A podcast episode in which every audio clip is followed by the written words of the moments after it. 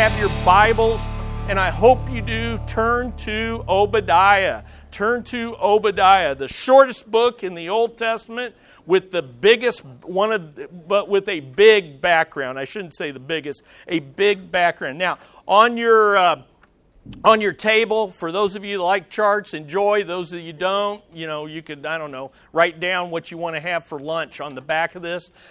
Here's some overview charts to help you see the connection in this little book. You know what's fun about Obadiah, and it's like the one of the shortest books in the New Testament is 3 John, is that you have a complete book and you can really analyze these things that often you get lost in Ezekiel and Isaiah. But if you can begin to see how the Holy Spirit uses prophetic books like Obadiah, you can better understand the bigger books. And so there is poetry, there's play on words, there are connections that are just huge in these books, and these kind of charts can help you with that. Now, you're there in Obadiah. We're in verses 11 through 14. Let me read 1 through 14 to just get us into the book. I hope you've read the book numerous times. Read it again a few more times. So let's look at Obadiah beginning in verse 1. The vision of Obadiah.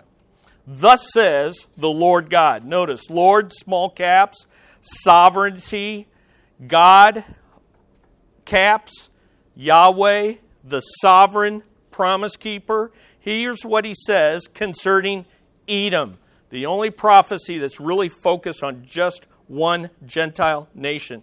We have heard a report from the Lord, and an envoy has been sent among the nations, saying, Arise and let us go against her for battle. Behold, now here's the day of doom. Day is mentioned only in verse 8. Here's Edom's day of doom. Behold, I will make you small among the nations. You are greatly despised. The arrogance of your heart has deceived you.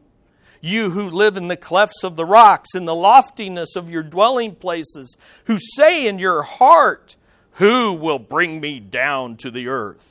Though you build high like the eagle, though you set your nest among the stars, from there I will bring you down, declares the Lord. If thieves came to you, if robbers by night, oh, how you will be ruined. Would they not steal only until they had enough? In other words, they would leave a little. If grape gatherers came to you, would they not leave some gleanings? In other words, there'd be something left. Oh, how Esau, forefather of Edom, oh, how Esau will be ransacked and his hidden treasure searched out. All the men allied with you will send you forth to the border, and the men at peace with you will deceive you and overpower you. They who eat your bread will set an ambush for you. There is no understanding in him. Will I not on that day, the day of doom for Edom, declares the Lord, destroy wise men from Edom and understanding from the mountain of Esau? Then your mighty men will be dismayed, O Teman, major city in Edom, in order that everyone may be cut off from the mountain of Esau by slaughter. Woe, why this day of doom? Verse 10. Because of violence to your brother Jacob. Jacob, forefather of Israel and Judah. You will be covered with shame, and you will be cut off forever. Why? Why is that? Here it comes. Verse 11. On the day that you stood aloof, on the day that strangers carried off his wealth, and foreigners entered his gate, and cast lots for Jerusalem, you too were as one of them. Do not gloat over your brother's day, the day of his misfortune, and do not rejoice over the sons of Judah, the tribe from which the king of Israel, the king of the earth, will come. Don't rejoice over them in the day of their destruction. Yes, do not boast in the day of their distress. Do not enter the gate of my people in the day of their disaster. Yes, you Do not gloat over their calamity in the day of their disaster, and do not loot their wealth in the day of their disaster. Do not stand at the fork of the road to cut down their fugitives, and do not imprison their survivors in the day of their distress. Wow. Obadiah, verses 10 through 14. We looked last week that this was Judah's day of discipline. They're not going to be utterly destroyed like Edom. See verse 9, and everyone will be cut off. No, but they are being disciplined. They're being humbled because they have disobeyed the Lord their God. Last week we looked at the circumstances of Judah's day of discipline. And we said there's two things going on. Judah's unfaithfulness, that's why they're being disciplined, but also Edom's unbrotherliness. As God brought his discipline, Edom came in and took advantage. And that's what is being revealed in verses 11 through 14. And then we saw and were reminded in verse 10, the cause of Edom's doom. The reason they are doomed. And this is so profound. It's because, hey, as a nation, you brought violence, you took advantage, you shamefully pounced when you should have shown pity to your brother nation. This blows my mind about Obadiah because it takes God's teaching to a level that we don't think about. How one nation treats another nation is important to God, and even greater than that, how you treat God's people. And we know that the nation of Israel is being hardened, and someday it will be restored. But right now, the people of God is the church, and how nations treat the church, they will be held accountable for that.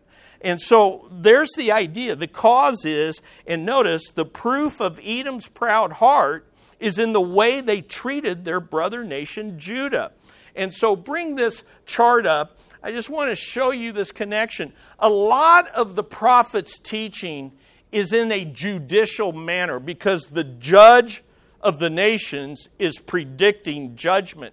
And so if you were reading this as an Israelite, you would see, oh, this is like legal talk. Okay, this is legal talk. And so in Obadiah 1 through 9, the sovereign sentencing. Here's your sovereign sentence. Here's the punishment that's going to come due to your proud heart. But then in verse 10, the judge identifies, the reason you're going to get this sentence is because of this shameful crime. You have done unbrotherly violence, one nation to another nation. And then in verses 11 through 14, the judge brings the shocking indictment. And he goes through in 11 through 14 and says, you're going to be doomed because you did this. But you not only did this, you did this. And you not only did that, you did this. But you even went further and you did this. And it's like, whoa, who does that to their brother? Who does that? And God says, you don't do it, and I care about it. So that's the way these verses connect to one another. And we said that basically the ultimate crime is Edom failed to be their brother's keepers. Therefore, they're going to be loser weepers on the day of their doom. All right? And so, we know finders, keepers, loser, weepers. Well, if you don't be your brother's keepers, you're going to be a loser, weepers. And we said, what is brotherliness? And I spent some more time trying to hone this. It's acting towards someone I am physically or spiritually related to in a way that God condemns as unjust and unmerciful. Does that help? Okay, and the reason I put physical in there is because Edom and Judah are not spiritually equal. Judah is God's covenant people. Edom is a pagan nation. And yet this pagan nation is accountable for how they're treating their blood brother nation. And so acting towards someone in a relation to God's standard that is unjust and unmerciful, and that's really what violence means. Violence. That word violence means you have been unjust, but even more so, you have lacked mercy when people needed it the most. And then I kind of try to make it simple for you and I in the sense of, here's the heart of unbrotherliness. Here's the heart of the message of Obadiah. Being too proud to humble myself to show covenant mercy to others in their misfortune. Too proud of heart to show covenant mercy. What God requires, the mercy God requires from me in this relationship, I'm too proud to humble myself and pity those who need pity and to show mercy. Now listen, I get all passionate about this book because it reveals the inner workings of my heart that need repentance and confession, because these are white-collar sins. I call these white-collar sins. In other words, you can do them and other Christians will ignore you. You know, they're not overt. You know, they're not, you know, okay, we don't do what the pagans do. We don't do what the unbelievers do, so we're okay. No, we're not okay. We do this all the time. We do this all the time. We do this with memes and with tweets and with texts, and we do it often alone and in our heart. So I'm just asking, I'm begging God that His Holy Spirit would do an inner work in my heart, in your heart, to expose this, to convict us of this, to be more aware of being unbrotherly. And so last week we talked about the connection to our potential day of doom or our potential day. If we're unsaved and we act this way, we're going to have a day of doom of eternal judgment. If we're saved and we act this way, we're going to get divine discipline. And you see there in your notes, the really question comes down to, am I proud? And you say, how do I know? Well, I'd encourage reading Philippians 2. Do you relate to others with Christ-like humility? And then, who is my brother? You know, it's like the parable of the pious person who wanted to evade Jesus' teaching. Well, who's my neighbor? You know, let's talk about that. Well, who's my brother? Well, let's define it. What are my covenant relationships? Physical family, by blood, marriage, or adoption. So you can apply Obadiah to parent and children. I had a young dad of kids come up to me last week after the lesson and say, man, I so appreciate that lesson because we're always working with our kids to be brotherly and sisterly to one another. And I thought, wow, great application. That's exactly where this is. Parent, child, siblings, but even relatives. But then think about spiritual family. We are related by Christ's blood, are we not? We're in covenant relationship, not only as believers in the body of Christ, but as church members who have made a covenant to be members of this church and behave brotherly and sisterly with one another. And then even in friendships, you know, we taught the teens a couple weeks ago, I taught them that David and Jonathan made a covenant of friendship. And so there's all sorts of places. Now, here's the deal. Am I unbrotherly? That's the question. Not are other people, because anytime you start dealing with pride and heart sins, what do we immediately do? We have this reflector that says, oh, Jeremy really needs this one. I hope he's listening. Let's see, who else? Oh, Dana back there, look at her. I think she needs this. Hope she's taking notes. And then we rubberneck and see if she is taking notes because she really needs that. And I'm asking you to turn this and beg the Holy Spirit to shine it on my heart and shine it on your heart. Amen? Because that's what pride wants to do. It wants to deflect, okay? So I can't go through all of your covenant relationships and give you specific application. It's hard enough for me to discern my own failings, much less for me to know yours. But what I want to do today is look at the application of these verses, 10 through 14. Look at these applications and give you a warning for the proud and hope for the humble. So here's the warning for the proud from these verses, and it really comes down to this. Verses 10 through 14, the warning to us is, you are your brother's keeper. So when our proud hearts say, like Cain, so many thousands of years ago, am I my brother's keeper?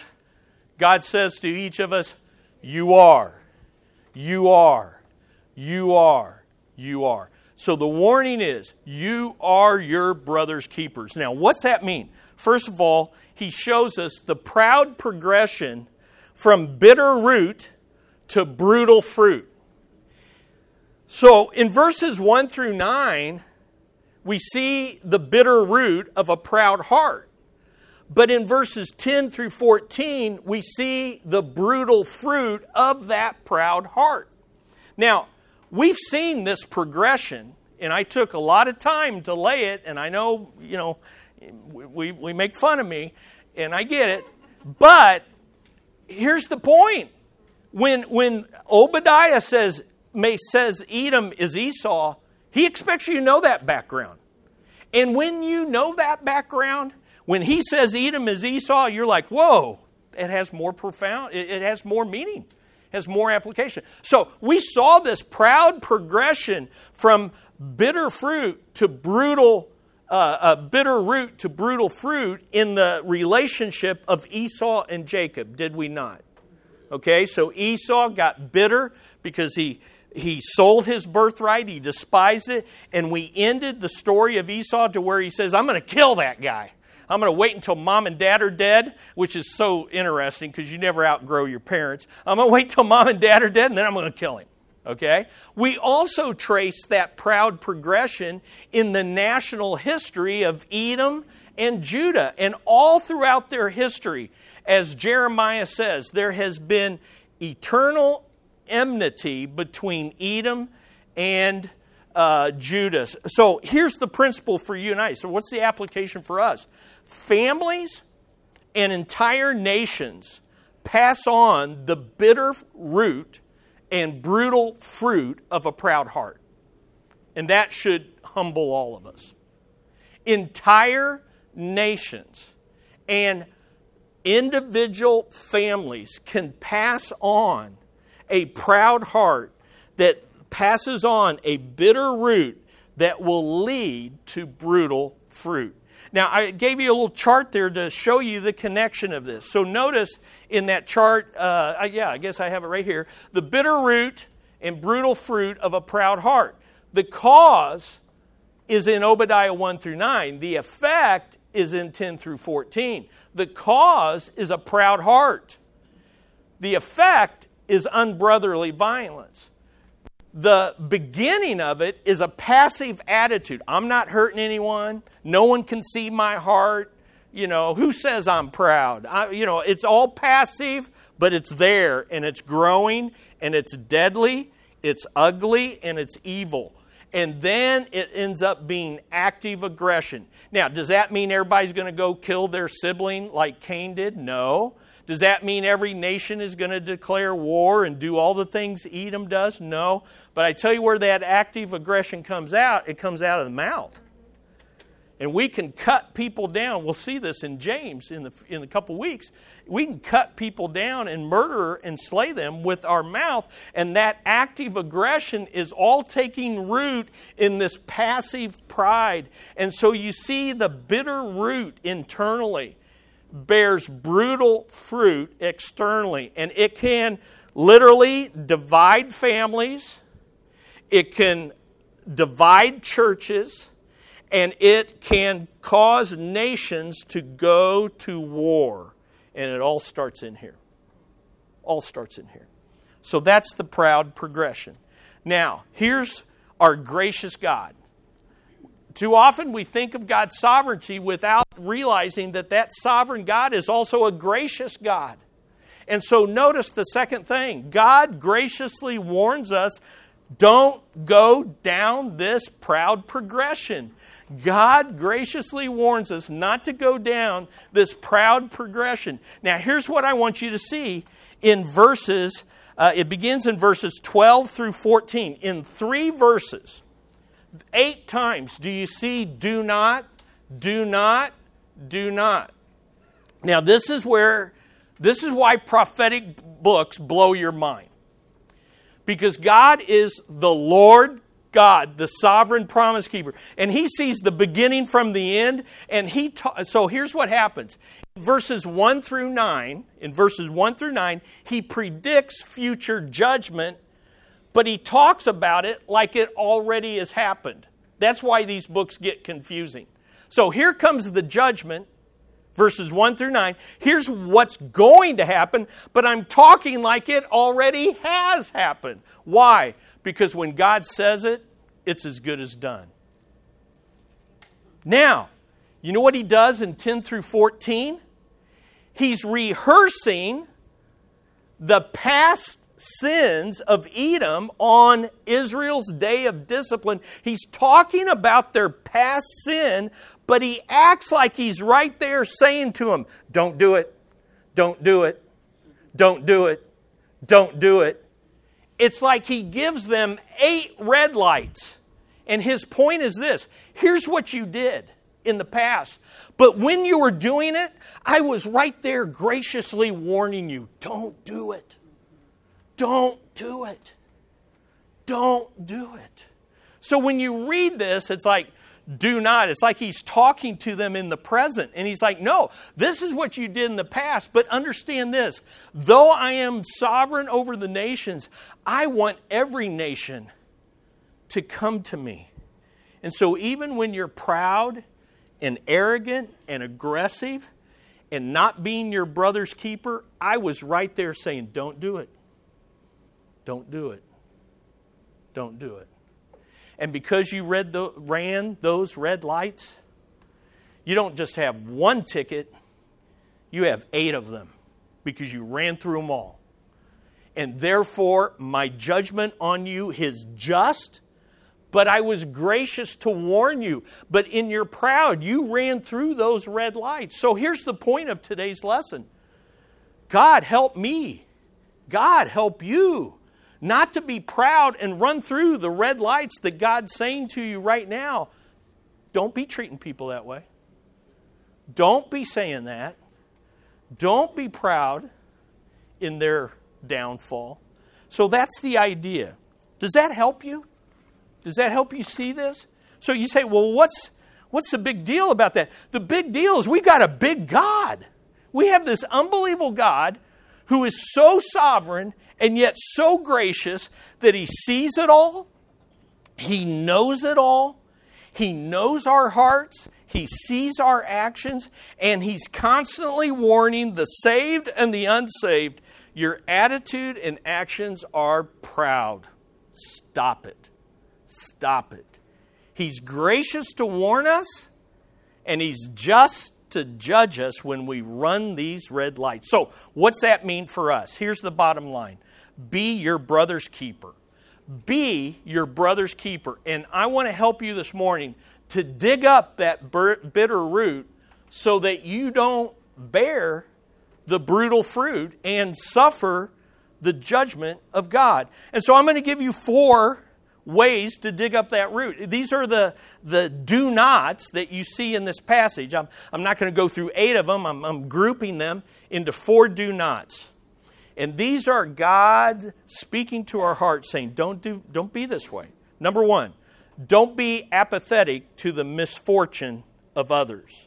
Don't be apathetic to the misfortune of others. Look at verse 11. How did all this brutal and condemnation from God begin? On the day that you stood aloof. On the day that you just stood and you watched and you did nothing. Wow. The New American Standard says, on the day you stood aloof. I like New King James translates it in a slightly different way. On the day you stood on the other side. And the reason I like that is it reminds me of the parable of the Good Samaritan. All the 2 religious people saw the need and crossed to the other side. The Samaritan saw the need and went to it. That's the idea. So you stood aloof. you stood on the other side. And it also has the idea of Edom. On the day Israel was attacked, you chose the wrong side. You chose the wrong side. You should have run to your brother nation and helped them. Parents can relate to this idea. How many times as a parent have you said to your kids, don't just stand there, what? Do something. Okay, do something. Why? Because just standing there is the wrong thing to do. Okay? And here's what God's saying. Edom, you shouldn't have just stood there. You should have done something. You should have done the right thing, the godly thing, the brotherly thing. So Edom acted just like our kids do. Edom as a nation saw Judah under attack. They did nothing, and they said, why are you mad at us?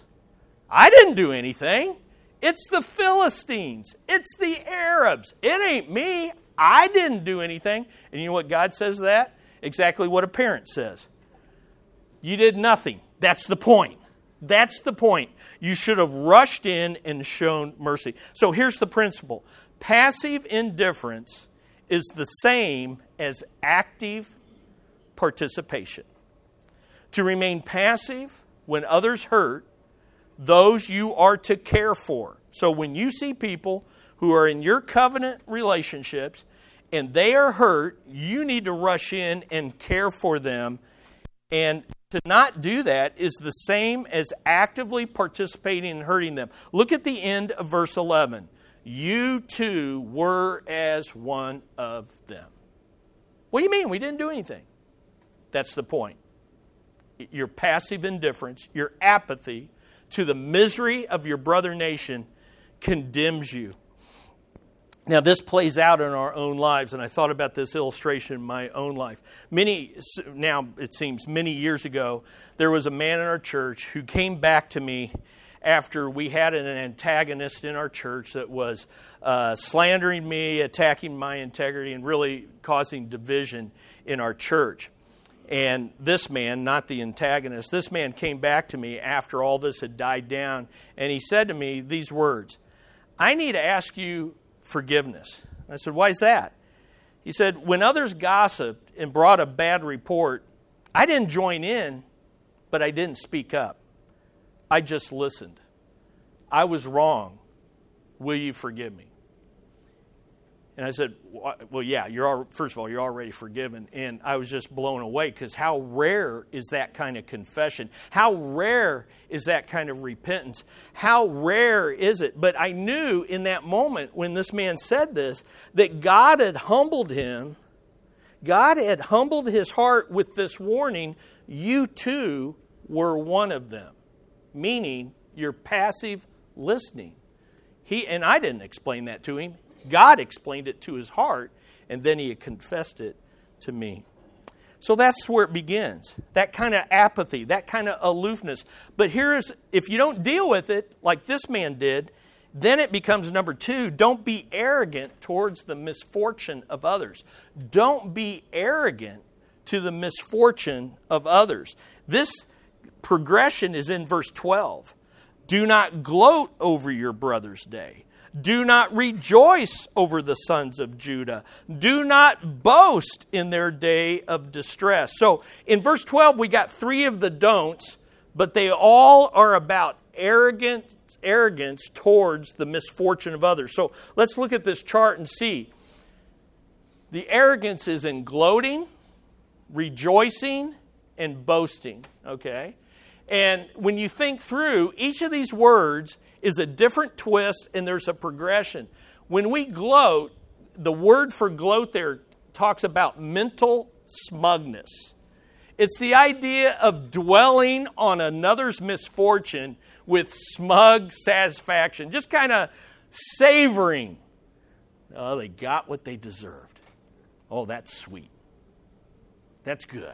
Dwelling on it, mental smugness. And then that becomes emotional satisfaction, feeling a malicious joy in the misfortune of others. Not only am I dwelling on it, but I'm getting emotional satisfaction from their misery. And then that leads to boasting, verbal superiority. expressing how deserving others are of their misfortune in a superior manner. So the idea is, in gloating, it's about time. It was a long time coming, but they finally got what they deserved. Yeah, I feel good about that. Then the emotional satisfaction. I'm glad their fall has finally come, and I'm enjoying every minute of their misery. And then the verbal superiority. Well, see, they're so dumb. They're so foolish. They're so sinful. No wonder they got into this mess. While I, on the other hand, wouldn't be so foolish. I'm much more wiser. I'm much more successful. And that's what Edom was doing. See, Edom was rich. They were powerful. They're like, weak little Judah. They're getting what they deserve. We are in our high, lofty dwelling. We have strong, mighty men. We have much wealth. Nobody can attack us. Stupid Judah, getting what they deserve. Now, folks, all I'm saying is, if you will let the Holy Spirit do His work this morning, you will see your heart up on this screen. And it's ugly. And God says it's ugly. And when we see it in others, we know it's ugly. The problem is, God, help me see it in me. Okay? And here's the thing. We're living in an age, and our kids especially, where social media just leverages this opportunity to show this kind of mental smugness, emotional satisfaction, and verbal superiority. We as Christians should be different. Amen? Whenever others are piling on, we should be showing mercy. Now, let me say very clearly, there's still doctrinal truth. We don't approve. It's not about approving sin. God is dealing with Judah's sin. We're not to excuse the sin, and we're not to try to alleviate the consequences. We're to rush in and show mercy and minister to hearts. Does this make sense? That's the idea. That's the idea. The judge, the divine judge, has graciously rendered his judgment. We don't need to pile on. They're already suffering. What we need to come in and say, hey, here's why you're suffering, and I'd like to point you to the one who can alleviate it. Right? Make sense? Powerful stuff. Well, then it moves on. Not only from that, well, let me just say this. Basically, you could write, I thought, now how can I illustrate this? Basically, in sports, this is called trash talking.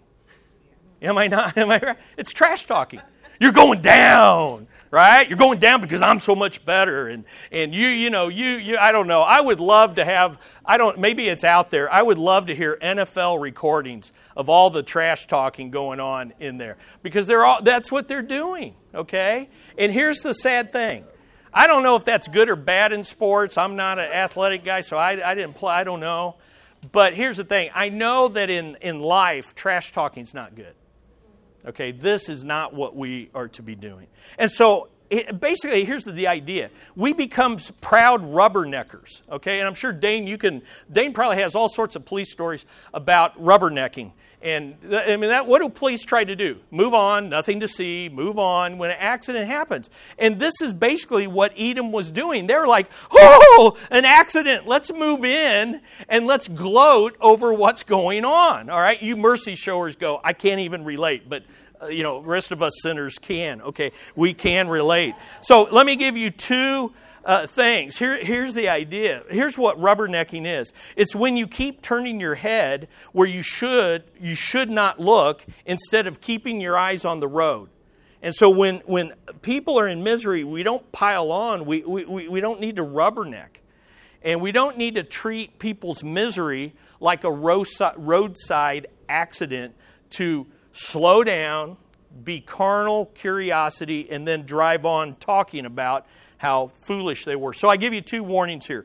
Don't look into the failures of others with carnal curiosity. What's that mean? If you're not part of the solution, you don't need to know about it. Don't zoom in to gloat.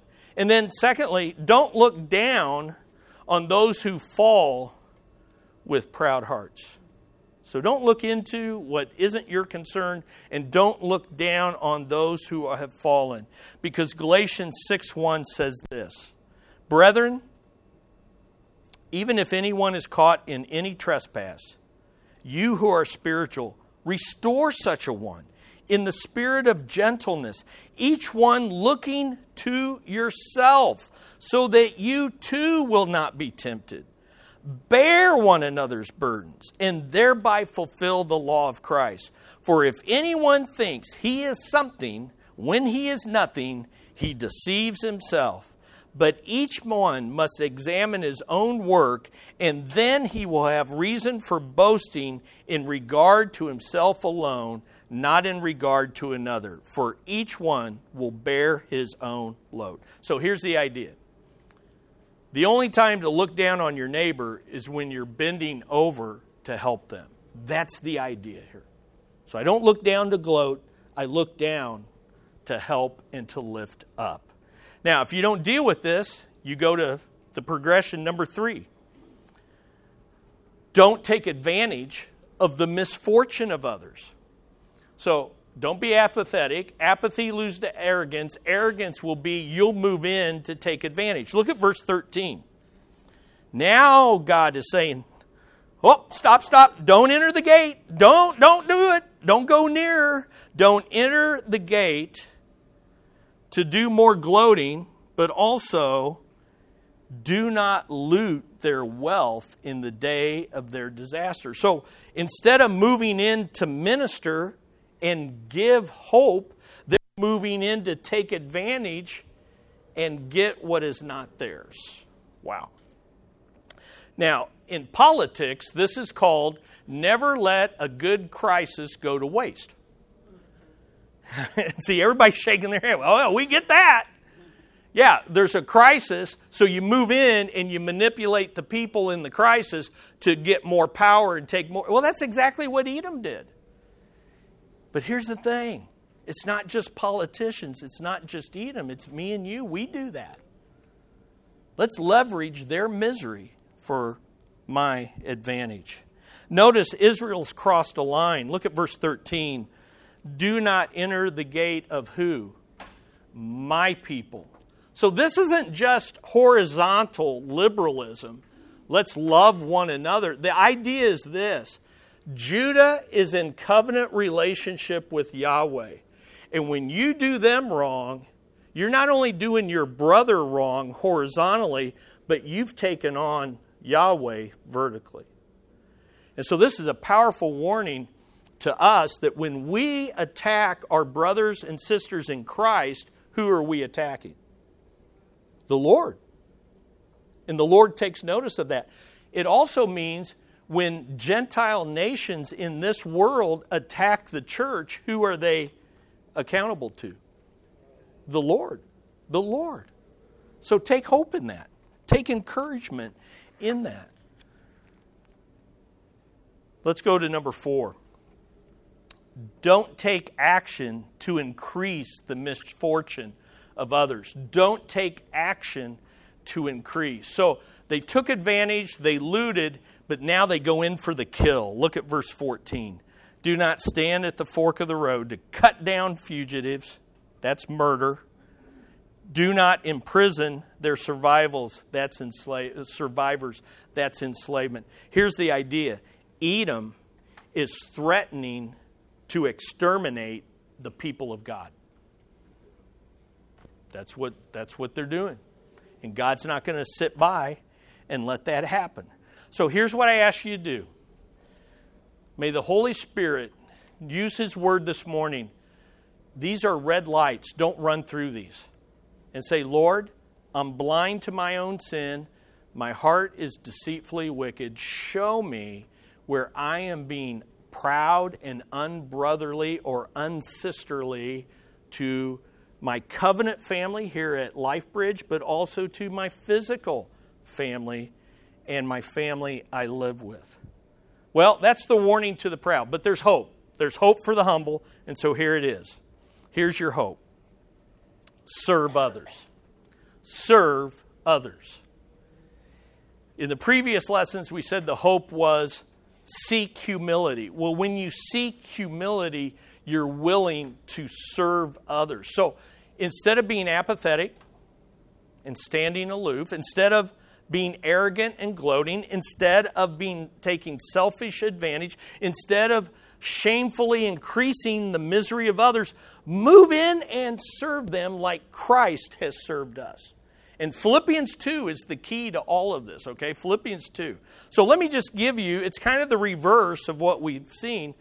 First of all, be there for others like Jesus is there for you. When you hurt, Jesus is there. And He cares. And He hears. Listen, when others hurt, be there. Be there. I talked last week about being there for Gwen's mom to trim her trees. It's that simple. Jerry takes care of his mom, who's getting some tests and things are going on. Takes her there. I know Kim takes care of her widow mother. We can't all do that for our parents, but you just do what you can do. But what about our spiritual family? Be here for your spiritual family. Listen, post-COVID, COVID has sifted God's people. There's people that still haven't come back. There's people that have come back now inconsistently. There's people that used to serve that came back and now don't serve. You and I need to be here. 90% of ministry is showing up on a consistent basis. You know what the other 10% is? Serve when you do show up. That's the other 10%. Number 2. Empathize with the problems of others like Jesus does. Empathize. We all need a graduate course in empathy, I'm convinced, except for you mercy showers. But even mercy showers can be unmerciful. Okay? But here's the idea. When someone is hurting, the last thing you want to say is, I'm glad that's not me. That's not empathy. Okay? The other thing you don't want to immediately do is tell them how to fix it, okay? Oh, I know someone who went through that, and here's what they did. The first thing we can do is say, oh, that must be hard. That makes me sad. How can I pray for you? Empathize. Be there. Jesus has empathized because He's faced every temptation. He's borne every burden in His incarnation, and He did it all without sin, and He did it all for the glory of God. Do what Jesus did. Number 3, do what you can to meet their needs like Jesus does. Do what you can. Now, the worst thing you can do here is this. Don't prioritize meeting needs as a grocery list. So, I heard it this week. You see it on social media. You hear it in sermons. Here's how you meet needs. God, family, church, community. But here's the thing. If you use the grocery list, you'll never get to the church. You'll say, oh, I'm serving God by serving my family. Oh, and then if I have time left over, I'll church. And then if I have really a lot of time left over, I might witness to lost people. No, instead of that, Christ is the center. And think of a pie with all these cuts of pie. And so sometimes family needs a bigger piece of the cut because of needs. Other times the church needs a bigger piece of the cut. But we don't get to eliminate any of the pieces of the pie. Does that make sense? That's what you need to do here. Because let me give you this illustration, then we'll have to conclude. Let me give you this illustration of Christ. Because I don't want you to leave this thinking, okay, I just got to serve my family, and if I show up to church, that's kind of icing on the cake. No, because here's the deal. Listen, Jesus' family came to Him, His mother and His brothers and sisters, and they said, you're acting like a crazy man, now come home. And what did Jesus say? Who is my mother? Who is my brother? Who is my sister? The one who does the will of God. And He stayed put and ignored the needs of His family, okay? Felt needs. But think about at the pinnacle of His mission, He's on the cross, He's suffering like the ultimate suffering, bearing the sins of the world, and He's heaving on the cross. Every word causes Him great physical pain as He lifts up and He says, John, Look at my mom. She's yours now. Mom, look at John. He'll take care of you. So do you see the beauty of it? The Holy Spirit will lead you in this, but the tension is there. And then finally, just serve. Serve like Jesus, the most humble servant who was also our sovereign Savior. Remember, Obadiah means servant of Yahweh. Hey, folks, we need to be better servants. It means showing up consistently, and it means showing up to serve, because Christ came not to be served, but to serve and to give his life a sacrifice for many. Amen? All right, let's pray. Father, this is divine surgery. May your Holy Spirit take your word, break the proud crust of our heart, penetrate to that bitter root, dig it up, let us see it, and let us bring it to you knowing you already know it's there. Others even know it's there. Lord, bring it to you in repentance. And then, Lord, help us to serve. Help us to serve like our Savior. Help us to show pity instead of piling on. Let us show mercy instead of mocking. Let us have a heart of compassion instead of cruelty to those in need. We pray this in the blessed name of our Lord and Savior. Amen. Amen.